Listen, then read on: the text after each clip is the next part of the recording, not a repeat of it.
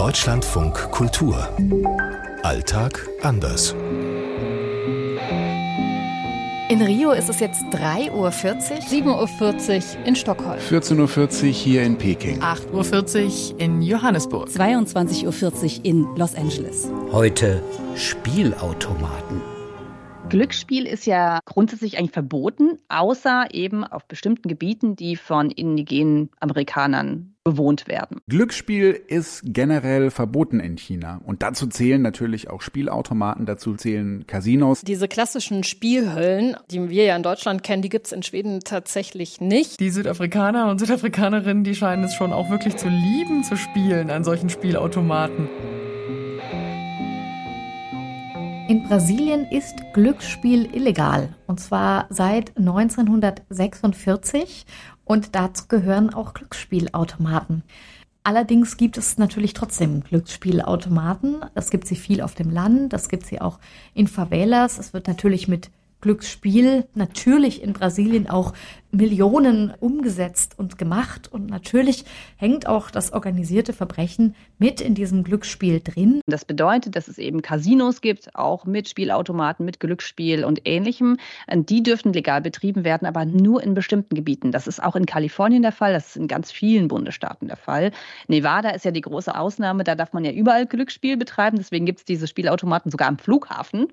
In Kneipen zum Beispiel gibt es jetzt nicht einfach Spielautomaten, wo man für Geld an diesen Dingern daddeln kann, sondern man muss dann tatsächlich irgendwo hinfahren, wo das erlaubt ist. Und es gibt auch hier einige von diesen Reservaten, wo es dann eben Casinos gibt und auch diese Glücksspielautomaten. In Form von Casinos oder Spielautomaten, wie man das aus Deutschland kennt oder aus anderen Ländern, gibt es das in China tatsächlich nicht. Zumindest muss man sagen in Festlandchina, denn es gibt eine Stadt in China, die zählt nicht zu Festlandchina. Das ist eine Sonderverwaltungsregion, Macau, früher mal portugiesische Kolonie.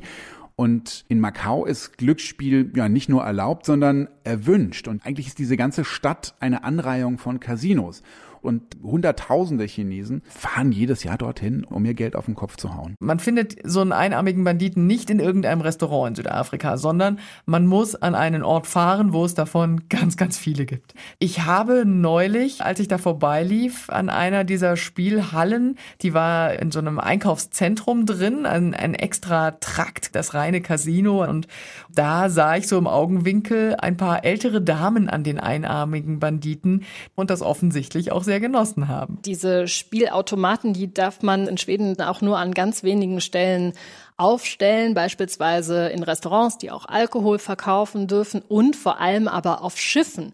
Da gibt's hier nämlich einen richtigen Schiffstourismus zwischen Schweden und Dänemark oder Schweden und Finnland zum Beispiel. Also die Leute gehen aufs Boot, nicht um das andere Land zu erreichen, sondern tatsächlich, um da zu sitzen, zu trinken und auch zu zocken. Aus Stockholm Sophie Donkes. Aus Los Angeles Katharina Wilhelm. Aus Peking Benjamin Eisel. Anne Herberg aus Rio. Aus Johannesburg Jana Gent.